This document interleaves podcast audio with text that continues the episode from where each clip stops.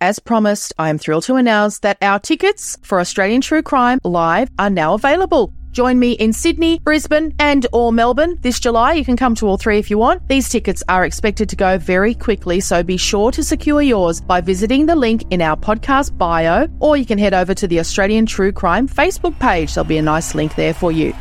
Update for Brisbane Australian true crime fans. Brisbane is almost fully sold out for our live show. If you've been a listener for any length of time, you'll know how passionate I am about true crime stories from Australia. I'm looking very forward to an incredible evening together with you, sharing these captivating tales. We will have great guests as well, so you know we love a Q&A. If you've ever come along to an Australian true crime live gig, you'll know we love a Q&A with our guests. Don't miss out. Book your tickets today and I'll see you in July for a memorable night out. Hey there, it's Michelle Norris. I'm host of a podcast called Your Mama's Kitchen. When I travel, I'm usually looking for a way to find a taste of home when I'm not at home. And one of the things I love to do when I am at home is entertain. And Airbnb allows me to do that. When I was in California recently, I rented a house that had a great kitchen. And when we were sitting around the table, we're all thinking, we're in someone else's house. Someone could be in all of our homes as well. If you have a home, but you're not always at home, you have an Airbnb. Your home might be worth more than you think. Find out how much at airbnb.com/slash host. Ryan Reynolds here from Mint Mobile. With the price of just about everything going up during inflation, we thought we'd bring our prices down. So to help us, we brought in a reverse auctioneer, which is apparently a thing. Mint Mobile unlimited premium wireless. Ready to get 30, 30, bit to get 30, bit to get 20, 20, 20, bit to get 20, 20, bit to get 15, 15, 15, 15 just 15 bucks a month. So, Give it a try at mintmobile.com slash switch. $45 upfront for three months plus taxes and fees. Promo rate for new customers for limited time. Unlimited more than 40 gigabytes per month. Slows. Full terms at mintmobile.com. Why don't more infant formula companies use organic, grass fed whole milk instead of skim? Why don't more infant formula companies use the latest breast milk science?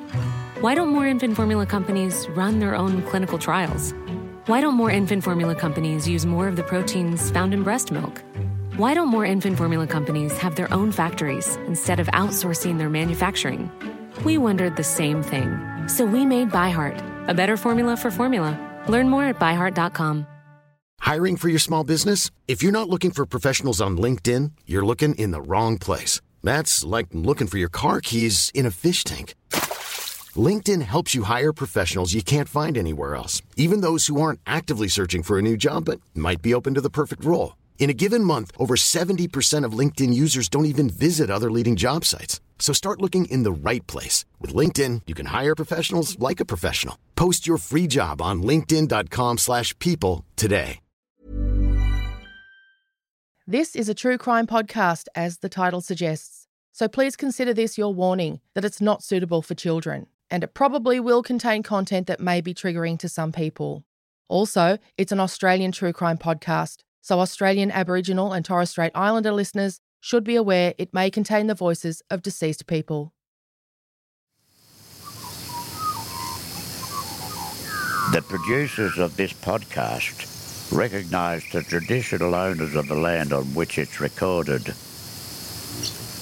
They pay respect to the Aboriginal elders past, present and those emerging.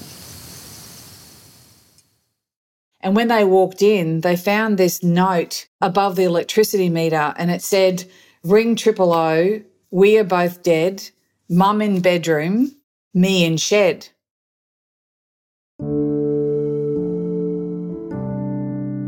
Journalist Paula Doneman has been writing about crime for decades, including a stint as the ABC's Queensland crime editor.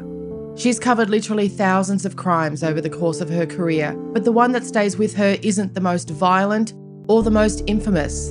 In fact, it's a story that not everyone is convinced includes a crime at all. In 2006, a man took his own life on his remote country property. Even in his final moments, Arthur Thomson took steps to control every element of the situation and the narrative that would follow. But he seems to have forgotten one tiny detail. Among the many fascinating and eccentric relics uncovered during the cleanup of the old farmhouse, one small discovery reminded everyone of the somewhat unresolved question of the whereabouts of Arthur's wife, Susan. Paula Doneman joins us on Australian True Crime with the mysteries upon mysteries of Arthur and Susan Thomson. She was an apprentice hairdresser in Sydney, and she just took off with Arthur, eight years her senior. He was a garbage collector. They met in 1965, and they just kind of lived in Sydney for a while, I think, then moved to Queensland, Sunshine Coast. I know by 1984, Susan's mother, Marie Shaw, who Susan had been estranged from, for at least five or so years, moved to a place called Kilkivan in the Sunshine Coast hinterland to be near Susan and Arthur. And by that time, I think Arthur's mother was living with them as well. That's it, already painting an interesting picture of Susan. She's at 15, which was, I suppose, not certainly not unheard of in the 60s to be 15 and working full time. But she's run away, and then later in life, she's estranged, as you said, from her from her mum for a period of time. So what sort of person, what have you learned about Susan as a person? So, this, this is the bizarre thing. There's not a lot, not a lot. Mm. Her mum really struggled to talk to police about her daughter when they did try to interview her and talk to her. She got quite overwhelmed.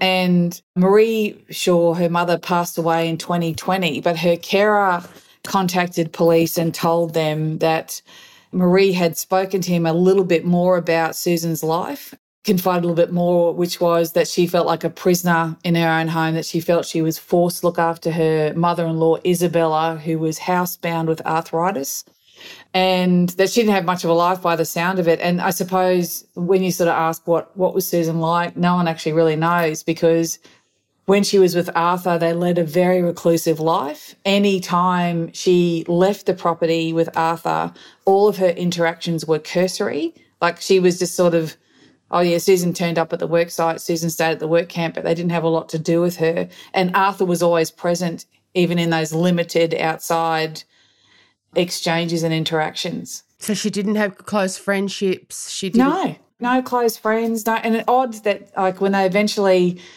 moved to Cushnie, which is I don't know if you're very familiar with Queensland, Meshel, but it's between Murgon and Kingaroy in our, in our South Burnett area you know, rural Queensland. I grew up in Toowoomba, and but I've never heard of Cushnie. Came terribly for me, I guess. Uh, when I started working on this, I had to actually go and look up Cushnie, which is terrible. But, but yeah, as you know, like these small country towns, usually very close knit, and people get to know each other. And you might be miles from your neighbour, but you all know each other. Certainly, the women, the women oftentimes do form a real community. That's what the Country Women's Association was born from.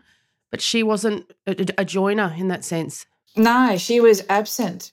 She didn't make those connections. And if you try and look through anyone trying to describe her, it was always very minimal. There wasn't any insight into her character, what her dreams were, what she wanted to do. There was there was nothing. It seemed like her life revolved around Arthur's. Did she keep up with the hairdressing? Did she work? No. Ooh. She ne- she didn't work. Did they have kids? No. So they're the two outlets normally, aren't they? That yeah that give you those connections to the community or, uh, uh, or more connections to the community. But no, he worked um, and would often go away a few days at a time. Um, it was, it was man- manual work, but he would often go into, like, he would go into the town of Cushnie and go to the pub and go and sit down and have a drink with his mates. He, he told, sometimes he's a little bit inconsistent about himself. Like, he would tell one friend that he was a only child Another another mate he said, oh, "I know I've got a brother." Like he told kind of conflicting stories about himself, and if he ever had mates out to the house, they'd go drink in the shed, and Susan would be in the house. So again, they're having those cursory exchanges yeah. with her. G'day, Susan. Yeah. G'day, and out to the shed. Yep. No, no insight into her or who or who she is, which makes this like this. It's kind of like that overriding issue for this case, isn't it? That we just you don't know who she is. And it's really hard to fill in the the pieces.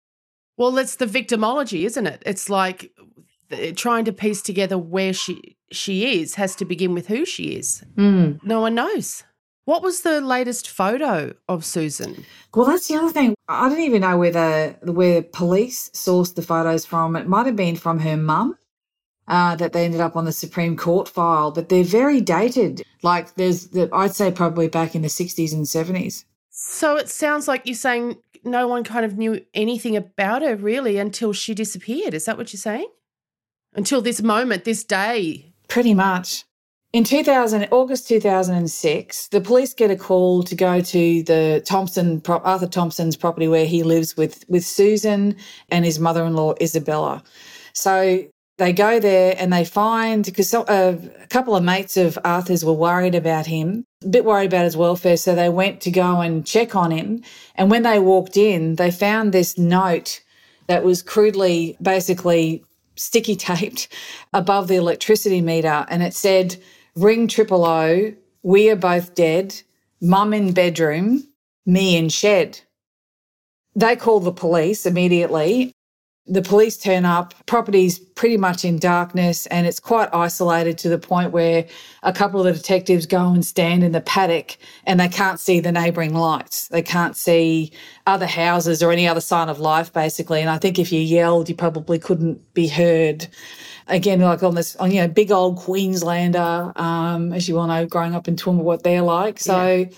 they find Arthur in his car and he's got a gunshot wound to the head. Isabella is dead and she's in her bed, very neatly tucked in. And so at first they think this is a murder suicide. Killed the mum and then he's killed he's he's he's killed himself. But an autopsy shows that basically Isabella's died from natural causes, and Arthur has then gone into the shed and, and killed himself. In a search of the house, they find the money for the electricity bill to the cent left under that electricity meter because I think Arthur thought that the meter guys always come out, right? You have to come out and check your uh, electricity. So I think he was banking on that, probably not his mates turning up. And they find a calendar marking which said mum dead and it's got like an arrow uh, mum gone 1.30 a.m august 15 and the 15 scrubbed out on the on the calendar so i suppose to give a bit of a roadmap as to you know what had happened. Uh, no he left no suicide note nothing else. And one of the detectives when i interviewed them described the house like a museum. Like there was a lot of furniture that they bought over that his parents and grandparents had bought over from england still with like the tags, like pounds attached to them, like in pristine condition, like never used, like a museum, like these objects to admire but possibly not use. And they said that there was no sign of anyone living there but Arthur and Isabella. And they start searching a cupboard and they find this letter that's dated November 8, 1999, and it's written by Susan Thomson. So that's six years prior. Yeah, six years prior. The letter basically is Susan writing to her mother, and it's a photocopy of the letter, which is very bizarre in itself because no one knows how Arthur got this copy because the only person to receive it was Susan's mother. And Susan's mother told police subsequently that she never gave him a copy. So no one knows how, unless he took a copy or what happened. But it's very interesting because she she sort of talks about in the letter. She basically says that life's pretty strained for the two of them at that time. One minute they're at each other's throats, the next minute they're okay, but but life's pretty strained. And she basically tells her mum that she can't call her because it would come up on the telephone bill and Arthur checks the telephone bills, right? Number by number by number. But back in the old days when we used to get old days, but in 1999 when you would get an itemized phone bill and know who you've called, etc., especially with long distance, because by that time they're living in Cushnie and Marie Shaw moved with her husband, Susan's stepdad, down to Tasmania. So Susan tells her in this letter, uh, I can't call you. You can call me, but if Arthur answers, hang up, or if if I answer and Arthur's here, basically I'll have to hang up. Write me a letter instead that just tells me about my stepdad's funeral. But when you sign it, don't sign love mum, sign mum. Oh, so that suggests that she didn't want Arthur to know they'd reconciled. They had reconciled well and truly by then. They were in contact, but obviously quite limited contact. And when her mother and stepdad moved to the Sunshine Coast in 84 to be with them. They only lasted there two years because Marie was terrified of storms. And you remember what Queensland storms can Yeah, be like. Um, so they, they then moved to Tasmania and stayed, stayed there until both of them actually passed. So um, Marie passed in 2020 eventually after moving into a nursing home. So to go back to that letter of Susan's, she basically is telling a mother to to of how to communicate with her and that things things aren't great. So, I mean, it feels to me as though he's, he's kept that photocopy as evidence of her misbehaving. Because he's so controlling, it feels like I, I sort of imagine a scenario where he's saying, I know you wrote this letter to your mum. I've got it. Here it is. And he's, he's shown it to her. It's really possible. Like if he's if he's checking phone bills, is it beyond that he's checking her mail? There's obviously what we would now call coercive control. There's a lot Yeah, of exactly. There's, it's a very abusive relationship, and she's under an en- enormous amount of control, and he's controlling every aspect of her life. The other interesting document too is Meshel that they find a doctor's referral from 1975 that says to a psychiatrist but to send Arthur to that could you please see my patient? He is telling me that he is having uncontrollable fits of rage. So 10 years into his relationship they're living in Sydney and the doctor actually says that those uncontrollable fits of rage which erupt and then go away. So then he's normal then he has an uncontrollable fit of rage. But he talked the doctor talks about those uh, fits potentially having very serious consequences. So this is back in 1975 and it's odd that he keeps a letter of his wife that doesn't paint him in a good light does it? Like that the way that he talks about the way she talks about him as you said what we would now deem coercive control. Like don't ring because he checks the phone bill. If you sign the letter put mum not love mum i don't know how he got no one knows how he got a copy of that letter. It's very strange. Why he kept it i don't know. Why would you keep a 1975 doctor's referral that again doesn't paint you in a good light? And one of the most compelling aspects to this is that that letter that Susan wrote to her mum was written about six weeks before the last time that she was confirmed of being seen alive. So at the end of December, she goes to her GP and has a has an appointment with the GP, and then that's the last confirmed sighting of her. And no one knows why she went to see that GP because by the time the police find the letter, it's 2006 and the seven year mandatory retention of files has expired. So no one knows why she's at the doctor either. He gives like several different versions of how she's disappeared. And because you don't know who she is, then people just kind of accepted it as, you know, he told friends that he came home and she just gone. She just packed up and left, broke his heart you know, just just gone. And they all accepted that. In 2000, the months after her, when she was last seen at that GP's appointment, he went down unannounced to his mother in law's place. He went down to Marie's place in Tasmania. And Marie told the carer and told and gave a statement later to a court hearing for over the estates that it was almost like he was turning up to basically check on her that he did that she did not know where her daughter was like he walked out in the backyard and looked over her fence you know cl- climbed up and, and looked over the wooden fence type of thing Do you think that was all for show to make it look as though he thought she might be hiding there? I, I think it was for show for me it was almost like the husband looking like he was the concerned husband Yeah, you don't think he really thought she was there? Yeah, yeah. And why, if you if you were that concerned, why wouldn't you be doing more? If you wanted to find her, why turn up at your mother-in-law's unannounced? What what are you hoping to achieve? When you haven't even called the police at home. Yeah, yet. yeah. And you've gone a long way. Yeah. Whether his intent was to rattle his mother-in-law, I don't know, but she certainly was rattled enough to go and file a missing persons report. Why go and look over a fence? Like why turn up at someone's home and then you know, have you seen Susan? Is she here? No. You know, then then you go and go out the, through the house into the backyard and look over a wooden fence. Well, I don't know what that's supposed to achieve. He told Marie, "Oh, you know, Susan left me while we were shopping at Gympie." which is a couple of hours drive away from where they were, and said, you know, she was starting to dress better. She was starting to wear makeup. I think she was seeing someone. And we were in the shopping centre and, you know, we were shopping and then I, I left her. And then when I came back, she was gone. So there's another version of Susan's disappearance. But his visit really rattled Marie to the to the point where her health started to decline, according to her carer and, and people who knew her. And then secondly, prompted her to go and file a missing persons report. Now, she apparently filed it with Tasmanian police, but it didn't go any further than her local station.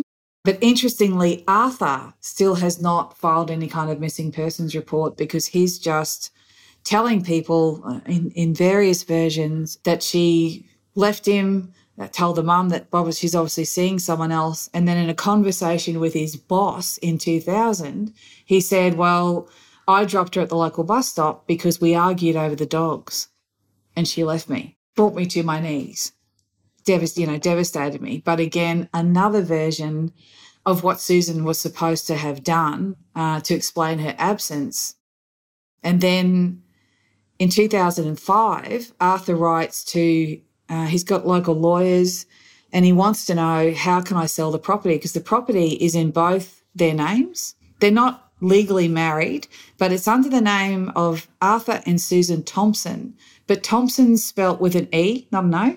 It's weird. And he says, I want to sell the property. You know, she's disappeared. So the lawyers come back and basically said, look, these are your options. You can file a missing persons report uh, you can put the property into a trust, apply to court, or you could apply to the court and have her legally declared dead because no one's seen her. There's been no contact, there's been no nothing. But Arthur does nothing. Nothing. He's still there's still no missing persons report. So that doesn't happen until police basically late 2006 the police file a missing persons report. What prompted them to do that? Because I'm just thinking she's got no one advocating for her, really. Her poor old mum is giving it a go in Tassie, but she's a million miles away geographically. And if she's got a carer, I'm, you know, reading between the lines, she's not in peak condition. No, that was towards the end of her life. Yeah, she did, and, and they didn't have a lot of family. They didn't have a lot of family here. She's got no girlfriends. You know, it's reminding me of the Lynn Dawson story. You know, Chris Dawson got away with telling people that she had just walked out one day to join a religious cult, for Christ's sake. And at least Lynn had family and girlfriends saying for 20, 30 years, not possible. That is mm. not her. She would never do yeah. that. She'd never leave her kids. But Susan doesn't have anyone doing that, rattling the saber every single day, does she? So, what prompted the police to open a missing persons file? So, I guess that letter Oh, so it was after his suicide and yeah. So after mm. his suicide, they're they're looking through this house, trying to understand. It, it, obviously, they've been in a relationship, but there's no sign of it. And and then they start to to ask questions. They start to look at bank accounts, social security, all the all the usual markers that you would would go to in a missing persons case. And there's just no activity. There's no sign of life. Then by October 2006, I think that's when they filed the missing persons report. Uh, they also sent a brief off to the coroner, basically saying that they, with all their investigations, uh, as we've talked about, there was no that this reclusive lifestyle of Susan's, the differing versions that they discovered Arthur had given to people. In one of the statements to police during during that 2006 investigation, one of Arthur's friends said that Arthur said, confided to him once over a beer that he was paying penance. So, him having to look after his mum by himself was him having to pay for penance for things that he had done wrong, but he never elaborated on it. And the the only things that police found in Arthur's past in New South Wales was basically that as a teenager, he had had uh, minor offences for violence, but nothing that was obviously any kind of clear signposts of anything in his adult life. Uh, again, the only thing to kind of cast a bit of a shadow over him was that referral to the psychiatrist, and and you know, and him retaining a letter that painted him in a very very poor light. Um, one of the detectives said that in the investigation that they felt that Arthur was controlling and headstrong after talking to to different people who actually knew Arthur. And obviously that letter showed controlling behaviours that, you know, he's checking phone phone records. God, this is maybe the creepiest story I've ever heard in terms of like Mm, we've heard about a lot of poor ladies living terrible lives, but boy.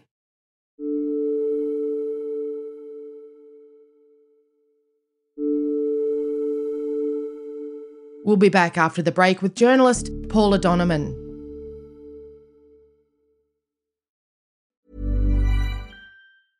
Ryan Reynolds here from Mint Mobile. With the price of just about everything going up during inflation, we thought we'd bring our prices down.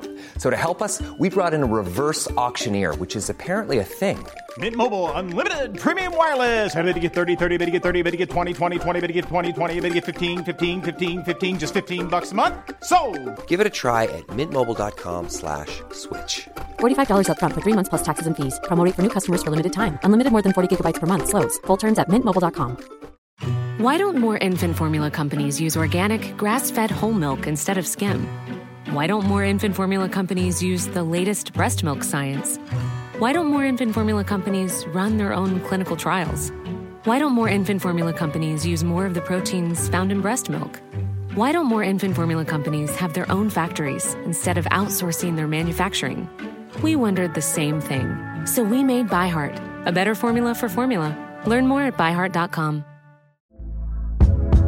Hey there, it's Michelle Norris. I'm host of a podcast called Your Mama's Kitchen. When I travel, I'm usually looking for a way to find a taste of home when I'm not at home. And one of the things I love to do when I am at home is entertain. And Airbnb allows me to do that. When I was in California recently, I rented a house that had a great kitchen. And when we were sitting around the table, we're all thinking, we're in someone else's house. Someone could be in all of our homes as well. If you have a home, but you're not always at home, you have an Airbnb. Your home might be worth more than you think. Find out how much at airbnb.com/slash host.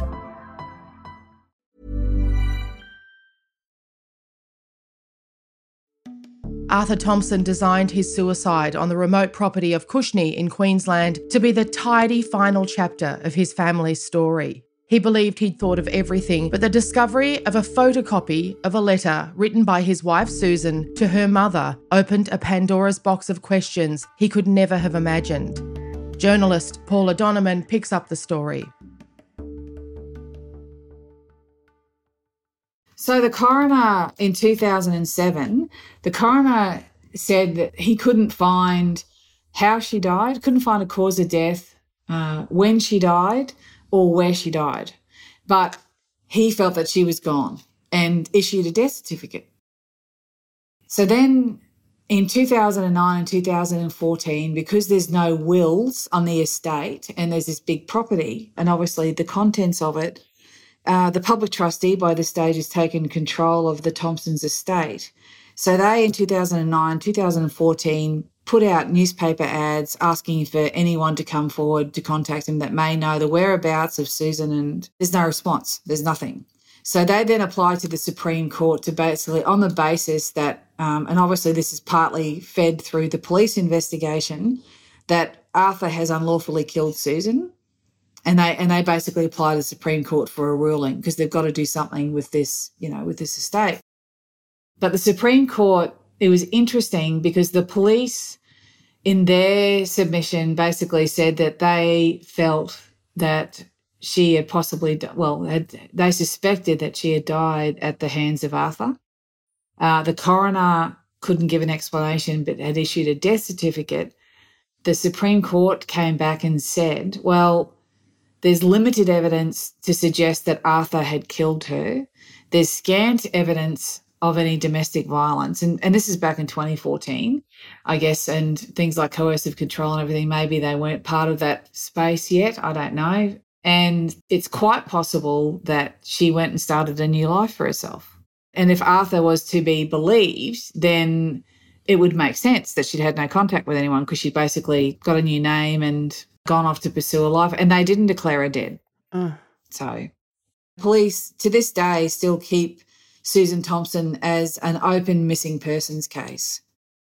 So it was really, it was like you got all these different kind of legal arenas assessing what's happened to Susan, and it, it only adds to the confusion. But in all likelihood, it seems like a, a relationship with domestic violence. You know, the isolation, the uh, the controlling behaviour, maybe some physical violence as well. But you know, and as we all know, looking back on these cases, this kind of thing that happens behind closed doors may not, never reach the ears of authorities. So who's to say? Yeah, behind closed doors and out in such an isolated house. Well, the, and the police put like cadaver dogs and dug up, you know, like they they they did everything that they could possibly do.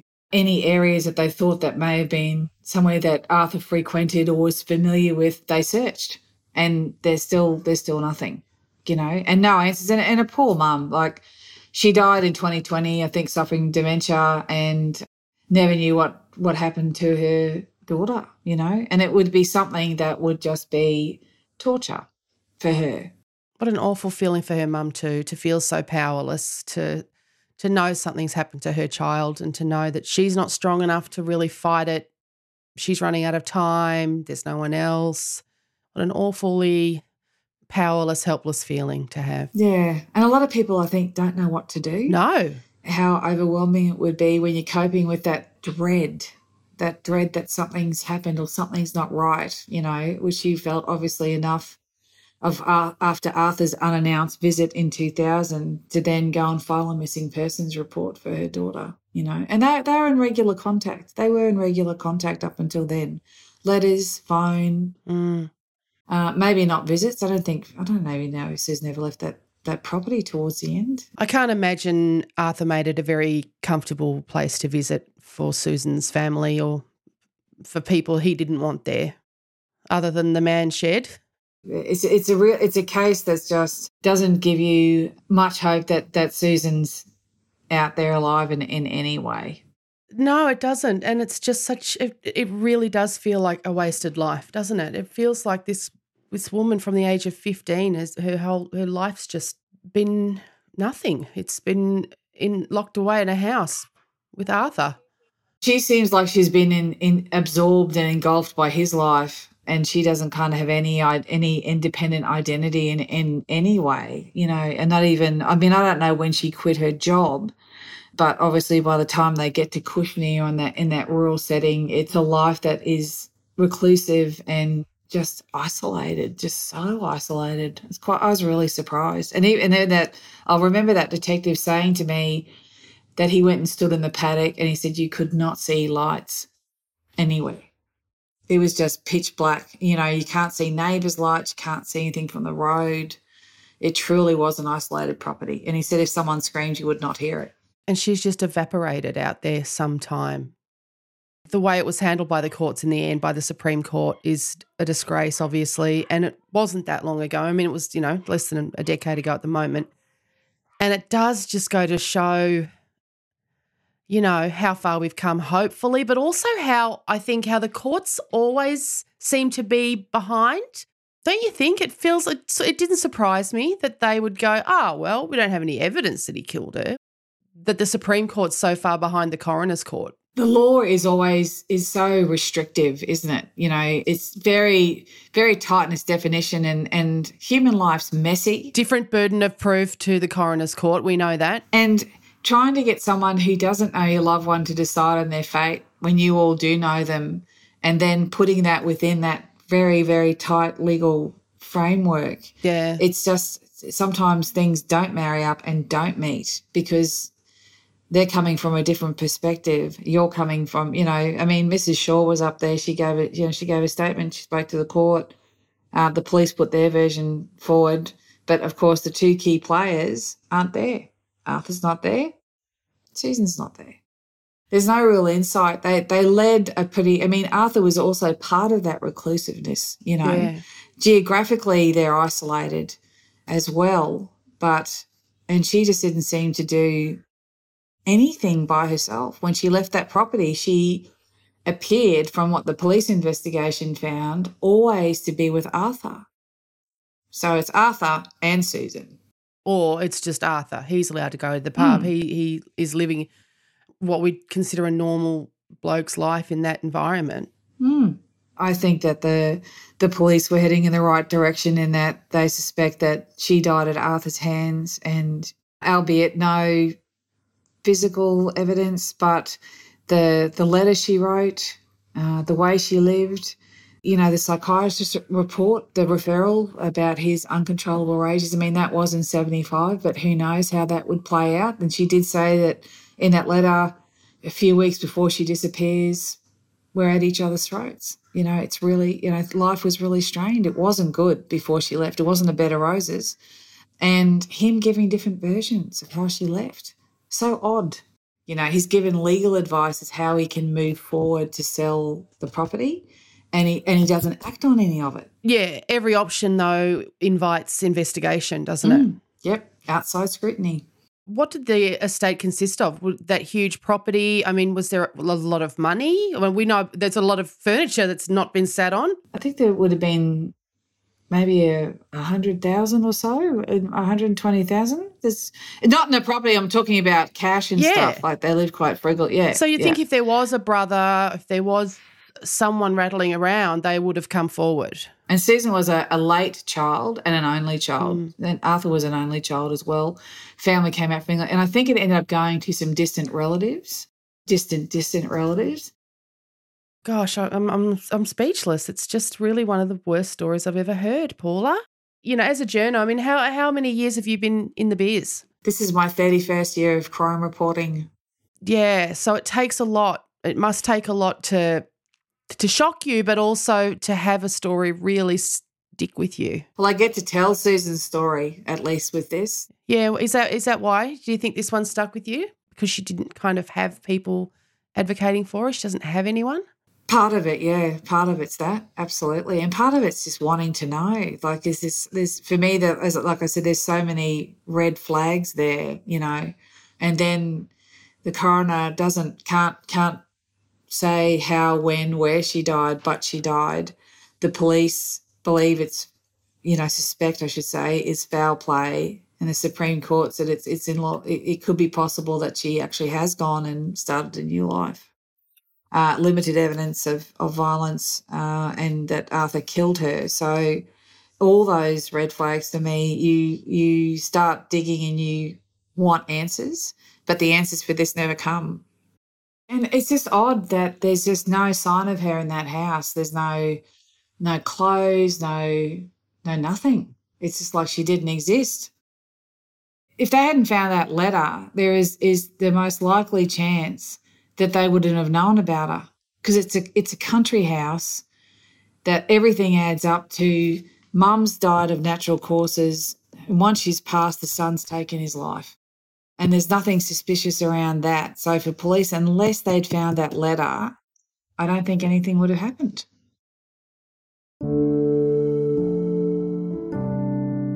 Thank you to our guest today, Paula Doneman. And thank you to everyone who's left us positive reviews. It's a great help to us in growing Australian true crime, which helps us keep making the show. If you need support after listening to this podcast, you can call Lifeline on 13 11 14 or contact 1800 RESPECT on 1800 737 732 or 1800respect.org.au. Indigenous Australians can contact 13 Yarn on 13 92 76 or 13yarn.org.au. Thank you for downloading this episode of Australian True Crime. We'll be back next week.